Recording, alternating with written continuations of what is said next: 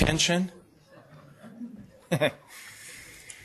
we have, uh, today we have uh, one of our own uh, researchers speaking to us, Jen Doherty.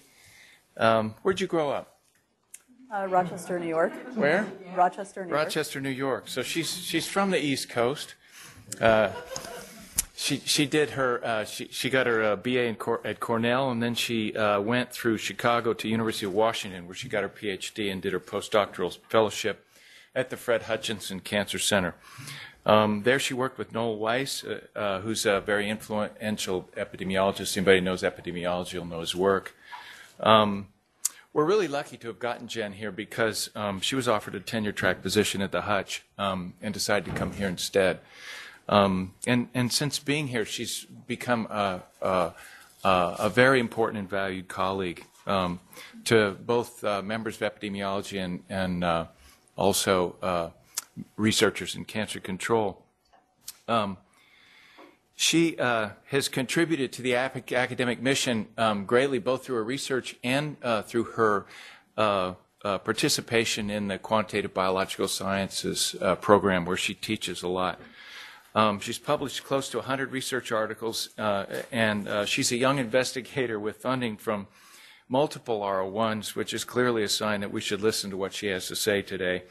She's an expert in the epidemiology and genetics of ovarian and lung cancer. Uh, today's talk will involve her research in ovarian cancer, where she uses uh, epidemiologic and genetic characteristics of these cancers to help us better understand causes, treatment, and prevention. Did I get that right? Yeah, sounds great. All right, welcome to Jen. Yeah. Thank you. well, I'm really thrilled to be able to um, tell you a little bit about what's going on in my lab right now. Um, and I, I want to point out um, these the QBS program. Um, as Jim said, it's one of the main reasons why I actually decided to come here. Um, and the work that I'm going to present um, was only possible through the type of interdisciplinary program that we've um, developed here. Um, unfortunately, I have nothing to disclose. So um, I'm, I'm going to first start out with just describing um, the scope of the problem of ovarian cancer, um, but also the state of the science, because there have been a lot of changes. And then where my research fits in to try to address gaps in knowledge. So um, there, there, are about 20,000 um, new cases of ovarian cancer per year in the US. And um, people die of that disease when they get it. Um, it's the fifth leading cause of can- cancer deaths among US women. So, just to give you a sense of um, its um, relative incidence, this is the incidence of ovarian cancer, and notice the scale over here. And then notice the scale here for um, breast cancer. So it's about 10 times less common than breast cancer. So it actually makes it very difficult to study because you need large numbers of people to understand it.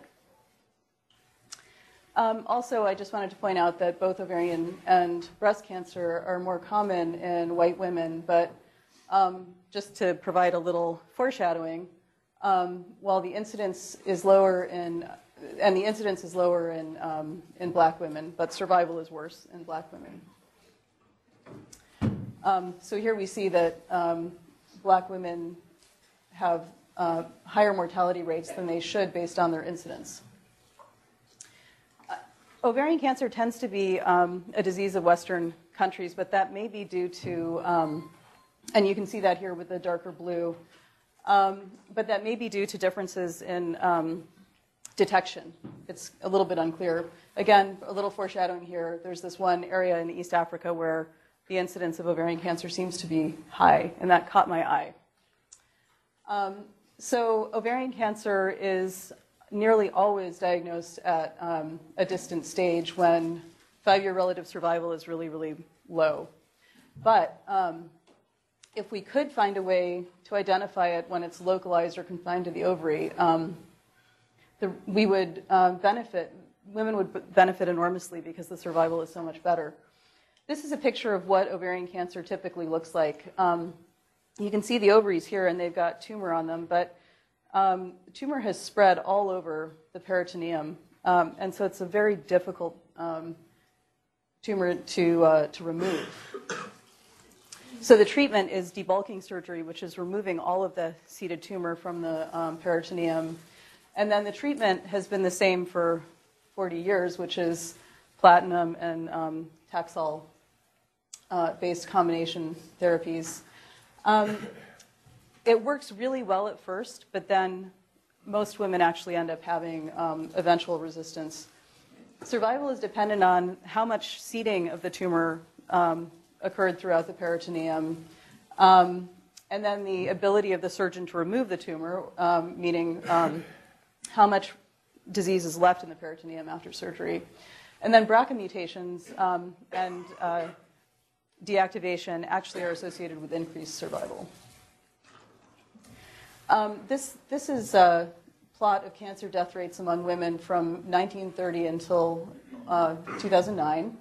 And you can see um, really different death rates for things like lung and bronchus. But um, I just want to point out that for ovary, we haven't seen any differences in, um, in death rates. Again, kind of pointing to the fact that um, whatever we're doing has not been very effective in terms of increasing um, survival for women once diagnosed with ovarian cancer. Um, so um, it's my belief, based on um, the data that I just um, showed you, that, that, prevention and effective treatment are really the key to reducing mortality. Um, screening is has, um, though there's been enormous effort in trying to find markers um, to use for screening, there have been, there's no, nothing has been um, present long enough that um, the screening interval could be long enough to actually use it as a, as a screened marker. Um, again, despite lots and lots of research from many, many smart people, um, we really know very little about the epidemiology of ovarian cancer. We do know that there are two clear protective factors, which are parity and oral contraceptive use, and that the risk factors are um, family history, germline BRCA mutations, and endometriosis. So, um, one of the reasons why we may have been um, having trouble finding clear patterns with epidemiologic factors is because we may have been defining the disease incorrectly. So traditionally, um, the histologic classification of uh, ovarian cancer um, was based on these four groups, and they really do look different um, morphologically. So it, may, it, it, makes a lot of sense. Um, but more recently, um, really smart scientists um, and colleagues of mine have looked at protein expression across the different morphologic subtypes and they were able to classify um, these markers. So these are protein um, proteins here, and then these are the histologic types. And you can see that um, this group, now called high-grade serous, sorry, is this pointer? Okay, here, um, has very high uh, expression of all of these proteins, whereas mucinous looks completely different, very low expression of some of these, um, and different patterns with clear cell and endometrioid. So um, that after lots of um, replication, led to the understanding that what we used to think was um, endometrioid, the high grade form, that is actually much more um, molecularly similar to high grade serous than it is to low grade endometrioid. So, um, if you can imagine, we had, um, in, in, epidemiologic terms, we had um, misclassification of our phenotype. So um, we were looking at only 60% of the, you know, like when we were doing epidemiologic studies looking at risk factors for serous cancer, we were combining low grade serous and high grade serous and also um, ignoring endometrioid. So um, this change in the classification has enormous implications for our ability to now, um, sorry, um, now that we have these cleaner phenotypes, we're much more likely to be able to um, identify um, epidemiologic associations and other genetic associations, et cetera. Beyond that, we also now understand um, people were always puzzled why um, no one could ever identify a neoplastic continuum from the ovarian surface epithelium onto high-grade serous ovarian cancer. And um, it's the only cancer for which that's true. So it seemed kind of funny that we accepted that for so many years, but um, we now know um, that these high-grade serous cancers. Oh, sorry. This is a really important quote here. Um, so we now know that um, the, the, cell of origin for these different types of cancers are different. Um, so that experts uh, in the field have now said that ovarian cancer represents a range of distinct diseases that simply share this anatomical location, but they're not the same disease. So high-grade serous cancers account for 90% of ovarian cancer deaths, and so that's what my research is really focused on because, again, um, it's very hard to study something that's already rare and to only look at 2, three, two to 3% of, of, um, of them. So um, the easiest thing to look at is the high-grade serous. So again, here's the ovary, and I just want to remind you that um, the ovary is a um, very dynamic organ with a lot of, um, you know, there's uh, rupturing follicles and um, remodeling of the um, of the cells. And recently, what's been understood in BRCA positive um, women, but then it's also known to be true in in sporadic cases as well, that there are these P53 signatures in the fimbria of the fallopian tube that, um, and these cells slough off the end of the fallopian tube, and they um, get incorporated into the ovarian surface. And even inside the inclusions, in, inside these cysts, uh, the follicles where um, there are very high levels of estrogens and other hormones.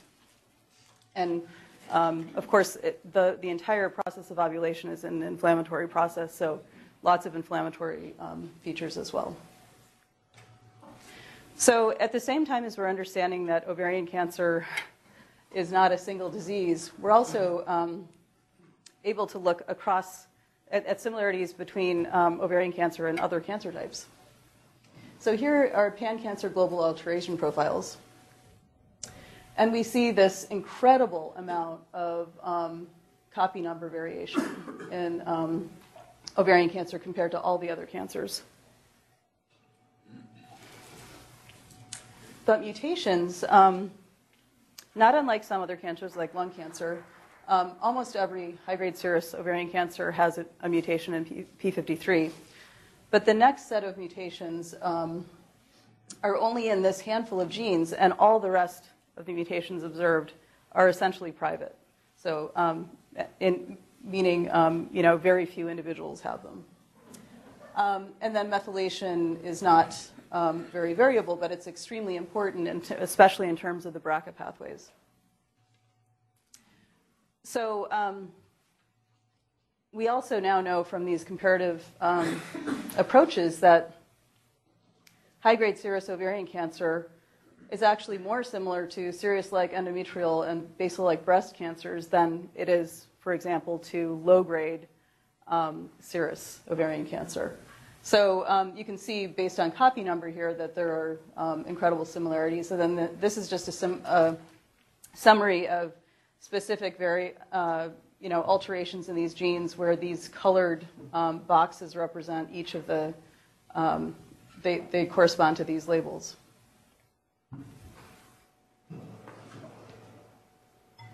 So, um, as with many other cancer types, the TCGA analyses really opened up a whole new world of, um, of understanding. And they, um, the major finding from their ovarian cancer paper is that there are four um, subtypes of high grade serous that are identifiable by gene expression patterns.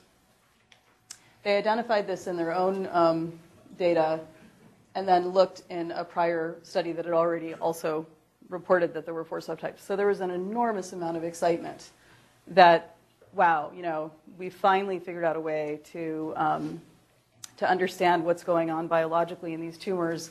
We've got to, um, we've got to figure out um, assays to identify subtypes like the PAM50 and, um, and other breast cancer subtyping efforts. And we need to identify targeted therapy. So everyone thought that this was really going to be the holy grail but it's pretty complicated. Um, so these are the four subtypes that TCGA labeled as mesenchymal, proliferative, and immunoreactive and differentiated. The goal of my research is to use my training, which is in epidemiology and genetics, to understand um, etiologic factors for each of these subtypes. I also, um, and, and as um, is always the goal in public health, um, if we understand the etiologic factors, we can develop factors to prevent those etiologic factors from happening. Um, so, preventive strategies. Um, the fun of being here is that I can also collaborate with people who are expert in pathology and um, bioinformatics to help understand the molecular features of these subtypes. And the goal here would be to pass this along to our friends who can understand how to develop targeted treatments. Um, and of course, all of this is um, an effort to affect survival.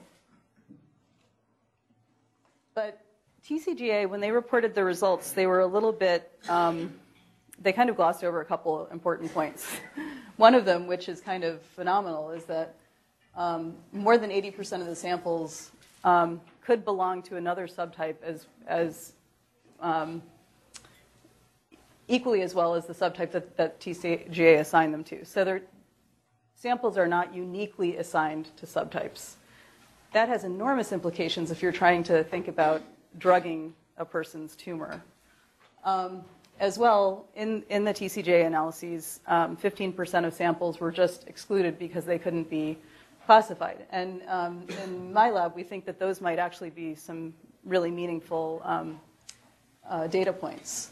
Um, furthermore, though TCGA doesn't really advertise it, if you look at their latest analyses on the TCGA Firehose, they now show that um, three subtypes, not four subtypes, but three subtypes fit their updated data, which is not a small data set, almost uh, 600 samples. so this gets messy. I now have sort of tie-dyed subtypes because they could have, you know, samples could have multiple membership, and then it looks like there are three dominant um, types like this. So um, how do we make sense of, of the observations to date?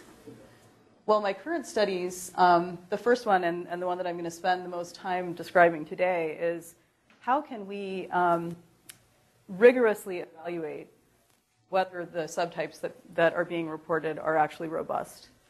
Um, the second one is um, I'd like to present some pretty exciting um, pilot findings on molecular subtypes in African American women, and I don't think I'm going to have time for the next two, but um, Sorry, the last two, but I'll, um, I've got the slides with me. If we get there, we get there. So um, Greg Way was a rotation student, a QBS rotation student in my lab, um, and he, um, we together developed this um, this cross population method to understand how um, how consistently we can observe homogeneous subtypes across populations.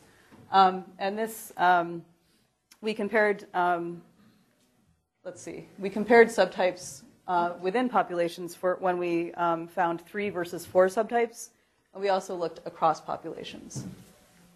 Um, the populations that we studied are TCGA, Mayo. Um, these are both U.S. studies. Then Tothill is an Australian study, and Yoshihara is includes Japanese women. And the Affy platform is used for TCGA and Tothill, and the Agilent for uh, Mayo and Yoshihara. So we're kind of setting ourselves up for failure because we know that there are um, cross platform issues.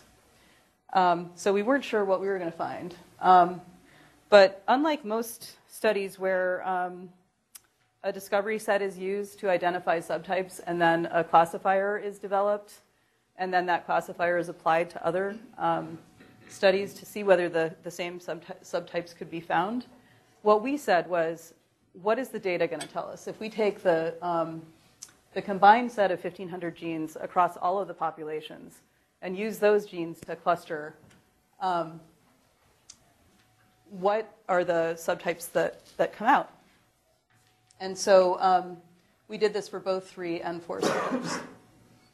So these are the sample by sample correlations, and the, the colors here represent those subtypes, the, the TCGA um, subtypes that I mentioned earlier. But I think, so now we're going to, I'm going to call them TCGA subtypes, but they're really TCGA like subtypes because these are now derived um, across populations, and we map them back to the labels in TCGA, but they're not exactly the same subtypes. So um, when we looked at the sample by sample correlations for three subtypes versus four subtypes, it wasn't very um, illuminating. We didn't see that uh, any strong patterns based on these. Um, but we asked the question um, when we move from looking at um, three subtypes to four subtypes, what samples move? Do they, um, you know, how are they reclassified? So here across the, oops, sorry. Um, across the bottom, uh, we have the, um, the four TCGA subtypes, and then um, we've plotted the um, three subtypes across the four subtypes, so you can see um, where the changes happen. So basically, um, regardless of whether we classified with three or four groups, subtype one was really easily identified. Same thing pretty much with subtype 2. But subtype 3 tended to split into two. Um, and then there was a little bit of movement of some of the other things. But um, the major pattern that we see is that subtype 3 splits into um, a second type. So when we look at this across populations, we actually see pretty remarkable similarities. Again, um, subtypes 1 and 2 are really solid. There's very little movement into subtypes 1 or 2 and subtypes 3 and 4 tend to split. So we wanted to be um, more precise in our ability to um, understand the similarities of these subtypes across populations. So we used, um, we wanted to summarize the differential expression of the 10,000 genes that we had. And we did this using um, moderated T statistic vectors um, using significance analysis of um, microarrays. And what we did was we just correlated it. We simply correlated um, these moderated t statistic vectors across populations, uh, well, within each population and across the four populations. So these are results within populations. And I, I don't think that these will surprise you given um, what you saw with the, the bar plots. What we see is that um, for both the mesenchymal and proliferative, we have extremely high um, concordance. It's all over um, 0.94. Some of them are perfect. Um, but we have this more variable situation for um, the other two groups. Now, here this differentiated because this is um, for k equals 4, we had to correlate it to um, immunoreactive.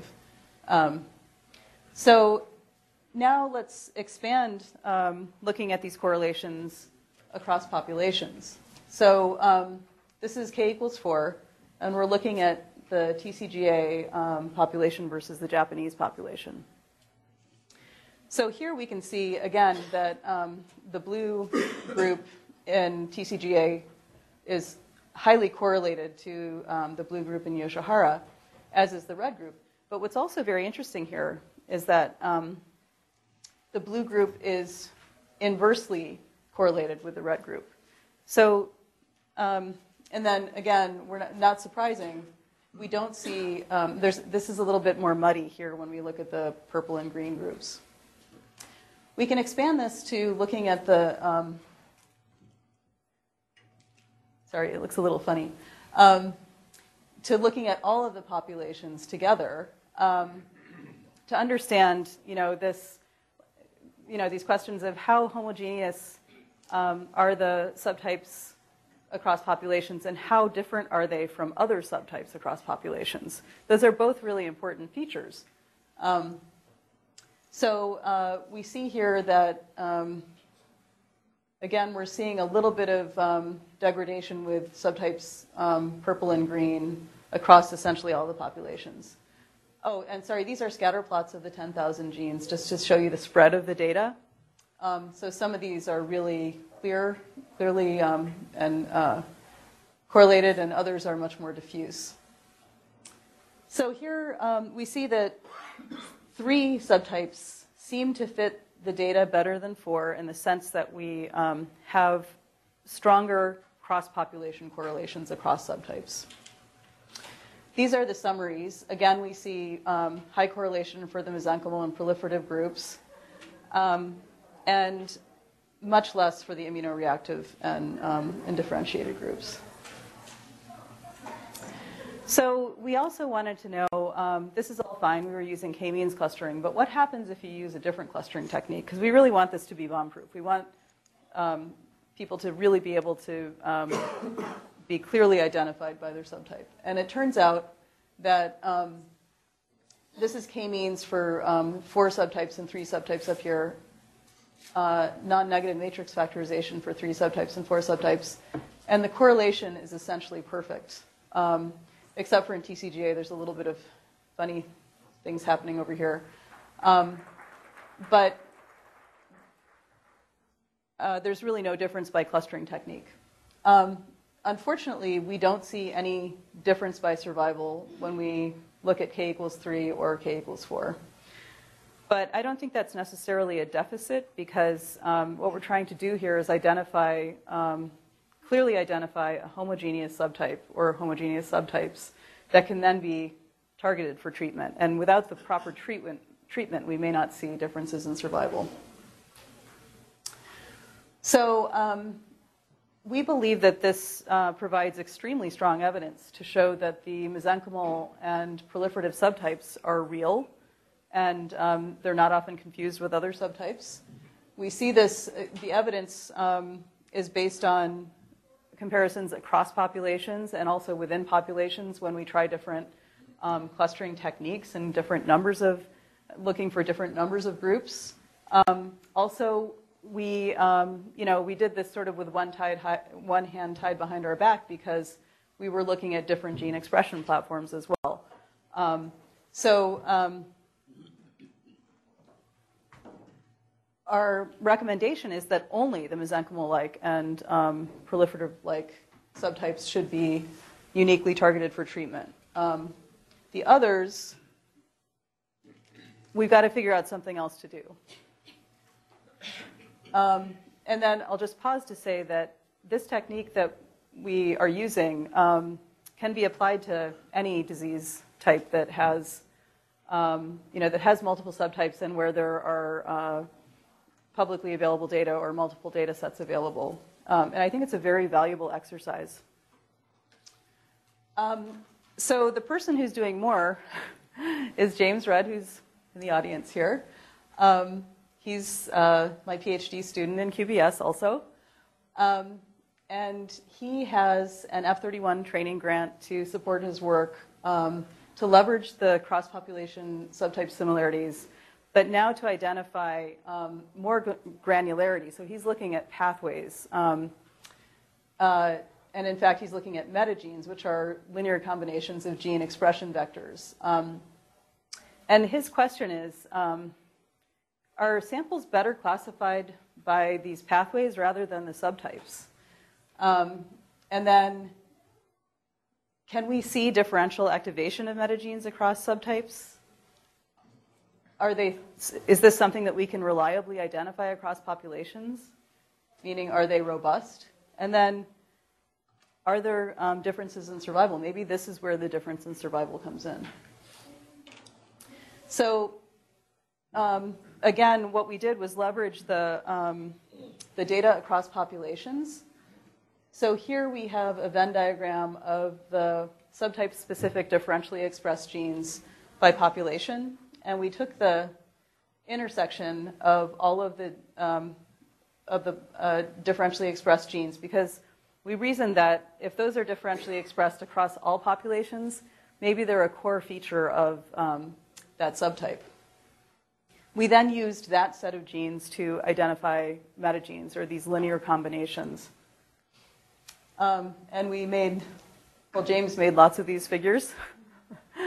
um, after doing um, a really a lot of analysis, this was not trivial, um, and I'm kind of skipping a, a, big piece here. I don't know if anybody went to his. For the people who went to his um, research in progress last week. Um, they know what happened between the, the previous slide and this one. But um, cutting to the chase, he found five distinct metagenes that are differentially activated across subtypes in all of these separate gene lists that he created. Um, and observed that three of them were associated with differential survival. So these are pathway labels that we just used because um, it's easier than just kind of calling it metagene 11. But I have to say that um, this, this is a work in progress. We're having, we have to figure out a better way to annotate pathways, and that was a lot of the discussion um, in James's RIP last week. Um, so, but what's, what we found, what James found is that um, these metagenes, so here we have um, the three subtypes, the mesenchymal, proliferative, and immunoreactive. And this is the activation of um, the metagenes. And we see that there, this p-value indicates that there um, is differential activation of this metagene across these subtypes. And just by eyeballing it, you can see that um, there's lower activation of this metagene in the proliferative group. Similarly, um, this other metagene has lower activation in um, the proliferative group. So um, I think not, you will not be surprised to hear that we wanted to know whether we could observe the same um, patterns across populations. Sorry, the, the slide before was just TCGA. So we now look, this is TCGA again. We now look at, across the populations, and you can see by these p-values that we indeed see um, a, a, large difference in activation of this metagene in subtype, um, in the proliferative subtype.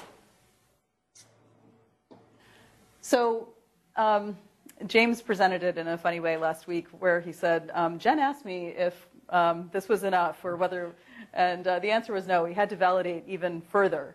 Um, and the reason why is because these gene lists are dependent. They're not, they're not independent of populations. And so to understand whether we still got the same results um, independently of um, populations, we used a leave one out analysis. Um, to determine whether we can see the same metagenes. Again, um, many, many, many hours of work later, what we see in these leave one out analyses are um, extremely strong correlations. So these are leaving out um, each of these data sets. We see that both um, the genes contributing to the metagene and also the activation um, of the metagene correlate nearly perfectly, actually, across um, most of these. So that was really, really, really exciting good news. This is an extremely robust metagene that we can't help but observe. Um, this one is, um, this is the CXCR4 metagene, and it's, um, you know, again, we see pretty strong uh, differences across subtypes, maybe not in Konecny. Um, and we see maybe slightly lower correlations, but still um, it's, it's a very robust finding. So now we decided, um, rather than looking at survival across subtypes, what does it look like to um, examine survival across activation scores? And so what these lines indicate are um, tertiles. So this is the bottom tertile. The purple is the bottom tertile, and the top is the um, top ter- tertile of um, activity scores. And so um, high activity is actually so individuals in this group, which cuts across the mesenchymal and immunoreactive subtypes. Um, these people have um, a increased survival, actually. Um, so now, when we look at similar tertiles in the CXCR4 um, metagene, we're now looking pretty much at um, mostly the uh, immunoreactive group um, and comparing them to uh, a little bit of the mesenchymal and, and, the proliferative. And here we see an increased um, risk of death. So you could ask, okay, so are, um, are the people with, sorry, are the people with uh, high activity in this metagene the same people who have low activity in this metagene? But no, it's, that's not true. They're completely, um, they're not related at all. They're not um, correlated in any way. The um, correlation coefficient was 0.3. So these look like they're unique um, markers that may be associated with survival. So um, we have more work to do with this, but um, the, you know, this preliminary work does indicate that uh, metagenes may actually be um, better to look at than subtype assignments because they provide more granularity and they also allow people to um, have membership in more than one, or their, their tumor have features that are consistent with more than one metagene. And so those combinations may actually really help us um, think about it. So maybe there's this new conceptualization where um, not only are these, I mean, these types are actually starting to not look like types, right? They're really blurring together. but this may be the more realistic picture. So this is to remind me to, um, to, to remind you that um, survival from ovarian cancer is disproportionately low in uh, women of African ancestry. So um, their five-year relative survival is 36% versus 44% for um, women of European ancestry. Clearly, there are differences in ac- access to treatment. So not only um, appropriate treatment, but of course, um, appropriate debulking surgery by um, someone who's very well trained in doing that type of surgery. But even after taking treatment differences into account, there's still excess mortality in um, African American women. And this, you can observe this um, in uh, the SEER cancer registry data, and also um, there's enough data, though it's pretty sparse, um, in clinical trials where women are actually um, on exactly the same treatments. Women still do worse, uh, African American women still do worse than European ancestry women. It's been known now for some time that in breast cancer, um, more aggressive subtypes are more common in women of African ancestry, um, even though uh, within, that su- within those aggressive subtypes, survival for African ancestry and European ancestry women tends to be actually the same. But also, um, it's, it's been known that um, for um, more survivable subtypes of breast cancer, African American women tend to do worse. So we have been trying to ask the question of whether something similar could be happening for um, ovarian cancer subtypes. This is a collaboration with um, Casey Greene and Laura Tafe, I think, is in the room, and um, Joellen Schildkraut, who's a um, colleague who's now at University of Virginia. So we, um, we wrote an R01 to ask the question whether aggressive subtypes are more common among African American women than European ancestry women, and whether African American women experience worse survival from less aggressive subtypes. So remember, we don't actually quite know what um, the aggressive subtypes, the more and less aggressive subtypes are. So we're trying to put all of these puzzle pieces together at once. Um, so we um, have looked at the TCGA data. It's very uh, difficult to make inferences about it because there are only um, 24 African American women. Um, but here we have these, um, these same sets of correlations for k equals 3 and k equals 4. So this is within TCGA. The samples were clustered within TCGA using, um, so there, there was no, uh, they didn't separate the samples by ancestry um, they were all clustered together. And what you can see is that the correlations are only about um, 0.52 to 0.6 for each of the subtypes. This is a very underpowered um, examination. But um, given that when we looked at correlations of subtypes across populations on different platforms. Um, and saw correlations more like 0.8, um, these correlations seem lower. So this may suggest that there are, you know, while, while the same subtypes could be, can be assigned in both populations, there may be differences in the gene expression patterns in um, the tumors that are assigned to the same subtypes. So um, we wanted to do our own de novo subtyping um, work. And so Joellen is the PI of um, the AACES African American cancer epidemiology, ovarian cancer case control study. And um, you can imagine that with such a rare cancer, you would have to have a very large um, geographic area. And indeed, this, is, um, this takes place at 11 sites, um, mainly in the eastern and uh, central US. Um, so the age, well, actually, so I, I, think the key thing on this slide is that um, not only are we getting tumors, but we're also getting um, extensive risk factor data, um, prognostic data, and treatment, and also questions about access to care and questions about discrimination and so forth. Um, so this is a, an extremely rich uh, source of data. So what we've already done is looked at, and this is in collaboration with Joanna Hamilton and Rachel West. Um, we have looked at gene expression in 58 FFPE tumors from this population. Um, and they we did a centralized pathology review. Laura Tafe actually um, did a lot of that. Um, so that we knew that we were getting high grade serous um, cancers. And then we used k means clustering to look, surprise, for three and four subtypes.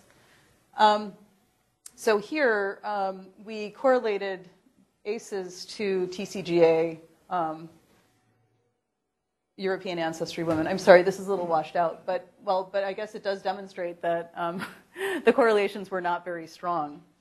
Um, so the correlations for the, the two subtypes that we thought were the, um, the cleanest are 0.56 to 0.65, um, which is reasonable. Again, we're looking across platforms, and we haven't looked across FFPE to fresh frozen tissue either yet. So we're kind of expecting lower correlations here. Um, and then the, but we're seeing an even lower correlation for the differentiated like subtype at only 0.21. But what was particularly interesting is that one subtype um, is not, it's, it's either negatively or positively weakly um, correlated with any of the established TCGA subtypes.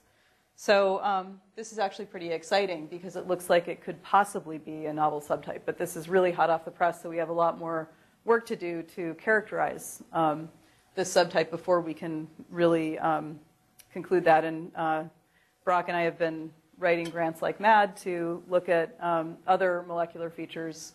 In the in the R01, we proposed to look at um, exome sequencing of germline and tumor, but then um, we'd like to layer on um, methylation and copy number alteration to really dig in to um, each of the, the subtypes that we're identifying, both in um, European ancestry and uh, African ancestry women. So, even though I say the small amount of data available to date, I can tell you that this is the largest study of African American, of the molecular features of African American women to date. 58, that's it. Um, so the data suggests that um, analogous subtypes probably exist, um, but that there may be some key differences um, within those subtypes, and that there may be this novel subtype that I, that I just described. So back to this little spot in um, East Africa. So uh, um, cancer does not get a lot of attention in Africa. This, um, this is Jackson Orem, who's the, um, the head of the Uganda Cancer Institute. And um, I really like this quote. Uh, basically, he says, you know, cancer is just the same as any other disease that's killing us here. So we can't ignore it.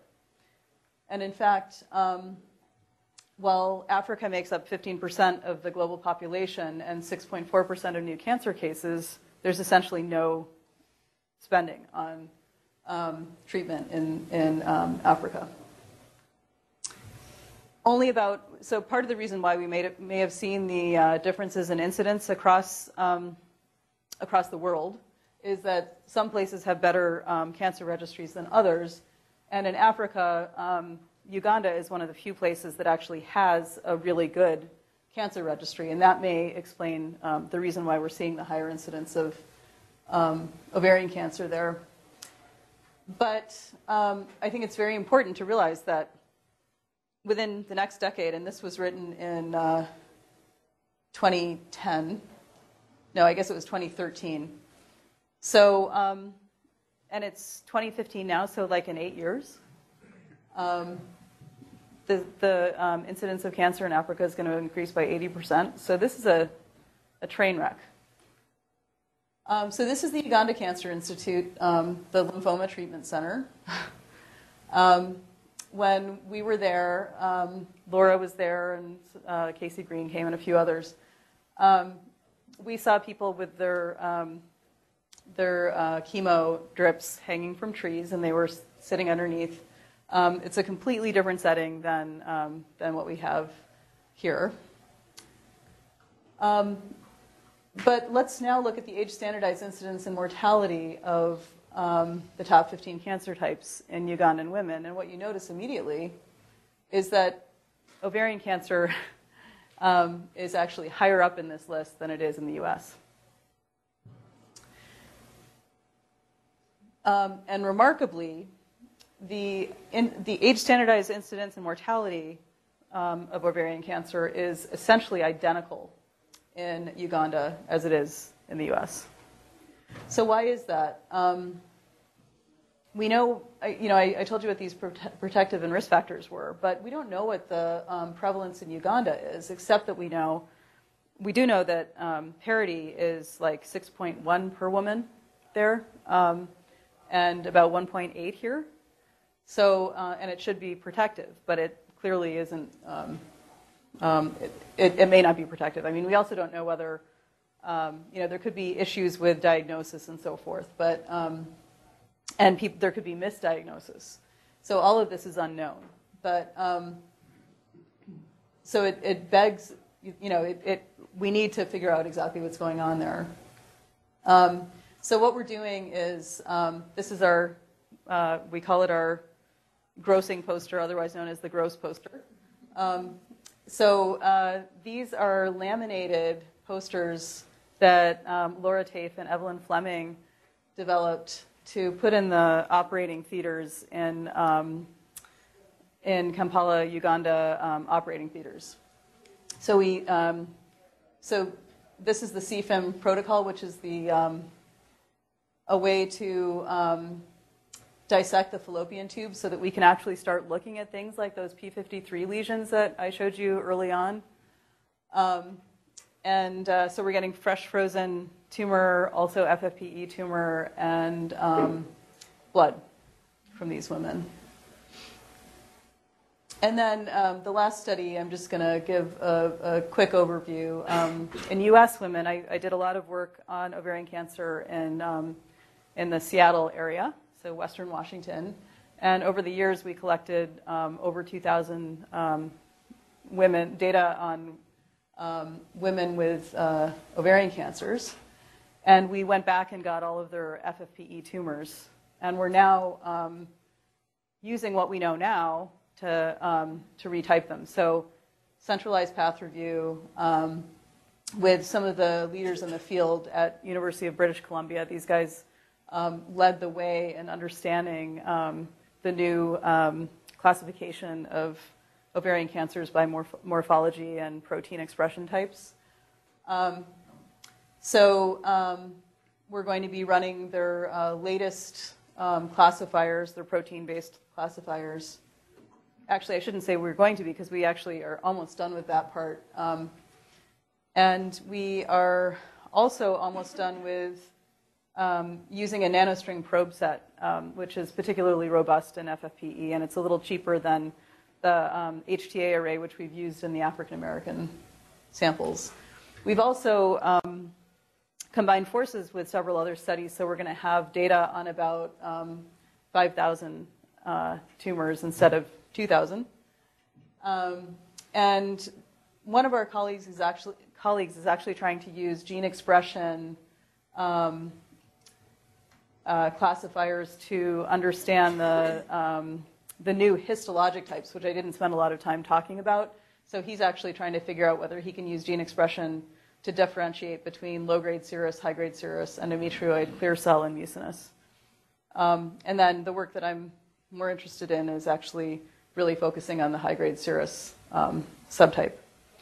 So with that, um, I wanted to thank um, you know, Laura Tafe, James Rudd, Joanna Hamilton, Rachel, um, and Chris Amos for their work here. Um, also at Penn, of course, Greg Way and Casey Greene. Um, and then the work in Uganda has been really, um, really satisfying because we have such incredible colleagues, but really frustrating because there's so many hoops to doing a study like that, and it has not gone as quickly as we had hoped. And then, of course, one of my um, mentors, Mary Anne Rossing, who, um, who really taught me everything I know about ovarian cancer. Um, and then just uh, some of our funding. Any questions?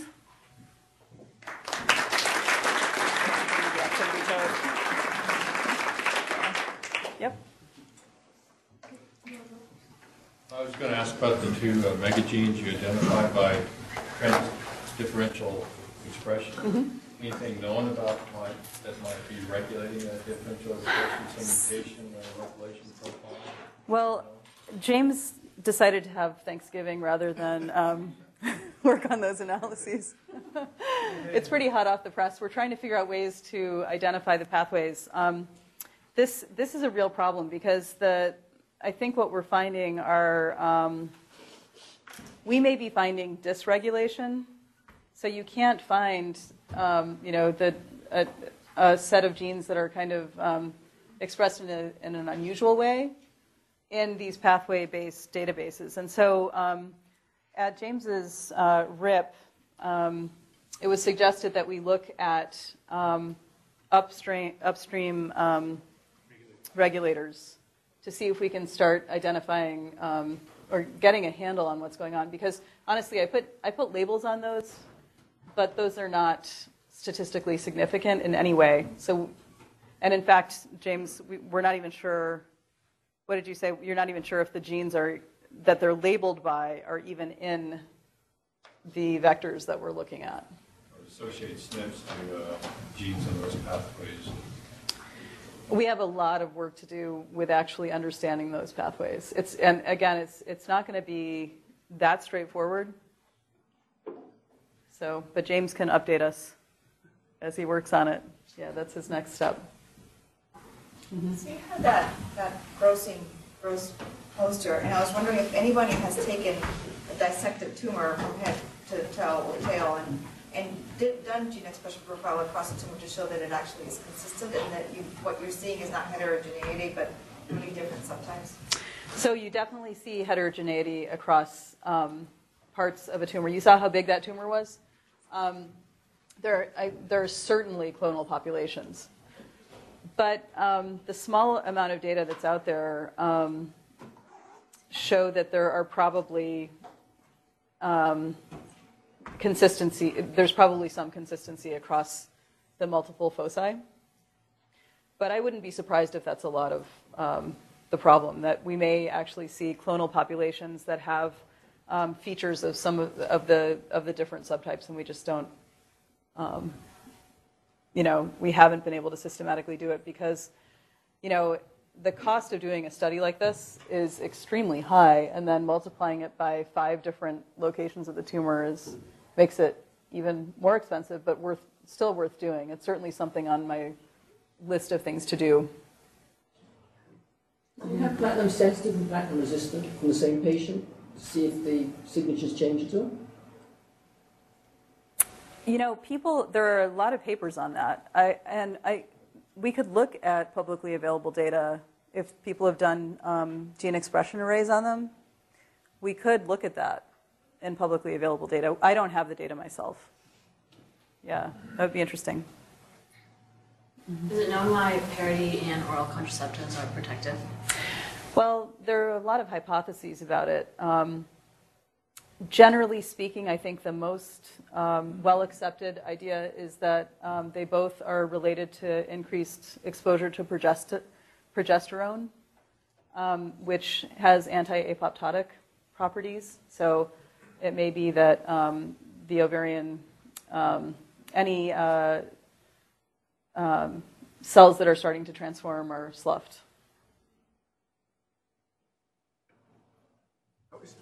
I'm curious about the FFPE microarray experiments. Is that, I mean, I wasn't really aware that you can do arrays on FFPE. That array, no. I mean, the, the array is working extremely well. Um, it's the Affymetrix HTA 2.0. Um, and we, yeah, we were pretty impressed with it. And colleagues, we started using it because um, the, uh, like the Quackenbush group at Harvard was doing it. And I kept seeing them at meetings and they kept saying how great it was. And, um, you know, it's not like we, we are still going to have to worry about things like batch effects. Um, but it's remarkably, um, I mean, we, we didn't have many QC issues with it at all. And um, it has a lot of alternative transcripts.